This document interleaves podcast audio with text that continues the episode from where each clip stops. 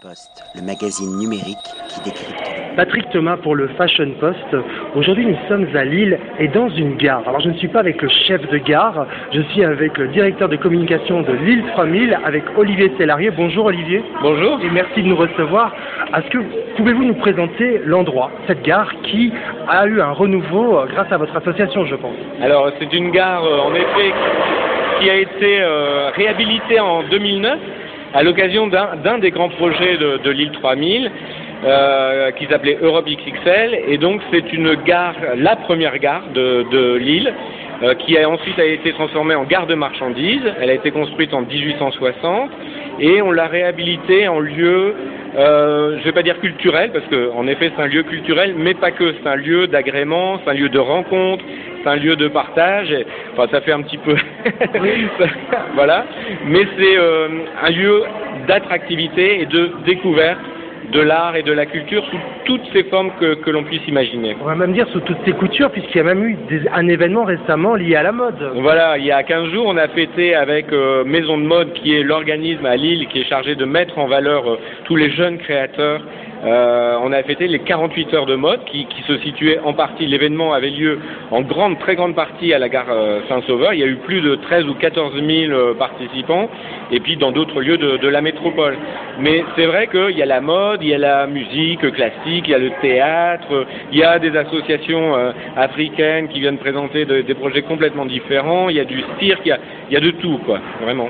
Alors, l'île 3000, c'est pas le nom d'un boys band à la mode, c'est une association culturelle justement qui insuffle la culture avec d'autres associations, j'imagine, sur l'île. Pouvez-vous nous présenter cette association, quand elle a été créée, et ce que vous êtes en train de faire maintenant, de réaliser maintenant à Lille et je pense également à Paris?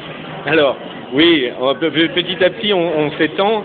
Ça pourrait être un boys band parce qu'on on est euh, quatre euh, euh, responsables, anciens responsables, on va dire, euh, euh, historiques, puisque l'association a été euh, créée en 2005, juste après Lille 2004, capitale européenne euh, de la culture, sur une volonté, euh, on va dire, politique, économique, euh, culturelle, associative, de- suite au constat que, en effet, euh, la culture est un vecteur de, hum, réunification, d'ouverture, mais aussi euh, d'attractivité pour une métropole telle que celle de Lille. Et donc, on s'est dit, euh, toutes ces personnes réunies au sein de, de ce qu'on appelle, nous ici, le comité Grand Lille, se sont dit, il faut continuer. Donc, Lille 3000, l'association Lille 3000 a été créée, et tous les deux ou trois ans, monte de, de très gros euh, événements euh, sur le même format que, que ce qui s'est passé en 2004. On a eu il y a deux ans fantastique avec plus de 2 millions de visiteurs euh, et des, des dizaines euh, de- d'expositions, de, spectacles sur les, on- euh, les 100 euh, co- communes associées parce qu'on travaille avec l'Eurométropole, donc il y a le- la métropole de Lille et l'Eurométropole, c'est-à-dire nos amis belges, Courtrai, euh, Tournai, etc.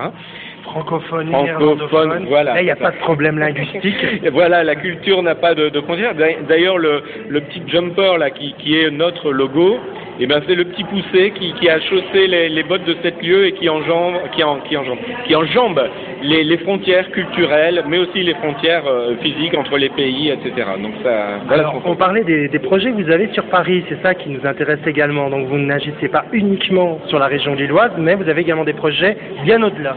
Ben, en effet, on, on a euh, répondu à un appel d'offres de la ville de Paris il y a quelques années euh, pour la réhabilitation de- des berges de Seine de- du quai d'Orsay au quai Branly.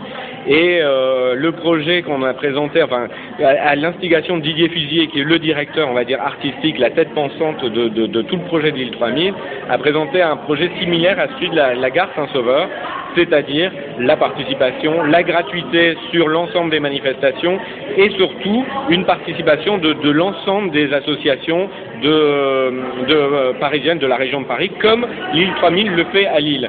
On fait participer l'ensemble des associations, des structures culturelles ou d'autres associations sportives, euh, euh, culinaires, parce qu'on fait même de la cuisine, euh, enfin bon bref, on fait de l'art également. voilà, la, la culture n'a aucune frontière. Donc c'est ça que, que l'on veut montrer.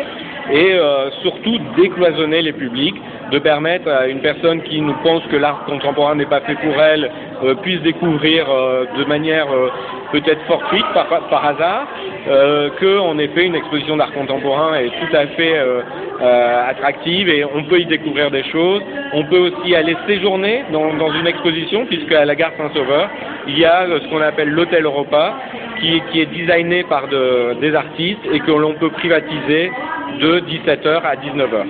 Alors je pense qu'on doit filer vers un autre endroit qui s'appelle le Tripostal. Oui, tout à fait. Alors le Tripostal, c'est un autre lieu qui est un petit peu similaire à la gare Saint-Sauveur, mais qui est, euh, lui, par contre, complètement fermé, euh, qui a été euh, créé en 2004 à l'occasion de l'île capitale européenne de la culture. Qui est un ancien Tripostal. Comme son nom l'indique, c'est un ancien Tripostal avec une situation géographique euh, absolument merveilleuse, puisque euh, le, le, est entre les deux gares, la gare Lille-Flandre, la gare Lille-Europe, à côté des métros du centre Rallye, enfin bon bref, il y a... Je vous dis à tout de suite, de toute façon, on vous rejoint et euh, on va reprendre l'interview dès que nous sommes sur le lieu, parce qu'il y a une belle expo proposée avec différents, différentes œuvres dont les propriétaires sont vos voisins néerlandophones de Courtrai. Tout à fait, on a réuni 18 collectionneurs euh, d'art contemporain, euh, passionnés, euh, des flamands, qui ont des collections euh, très belles, qu'on a pu, euh, ils, ont, ils, nous ont laissé rentrer chez eux, et puis on a pu découvrir des choses magnifiques. Eh bien, à tout de suite. À tout de suite. Le magazine numérique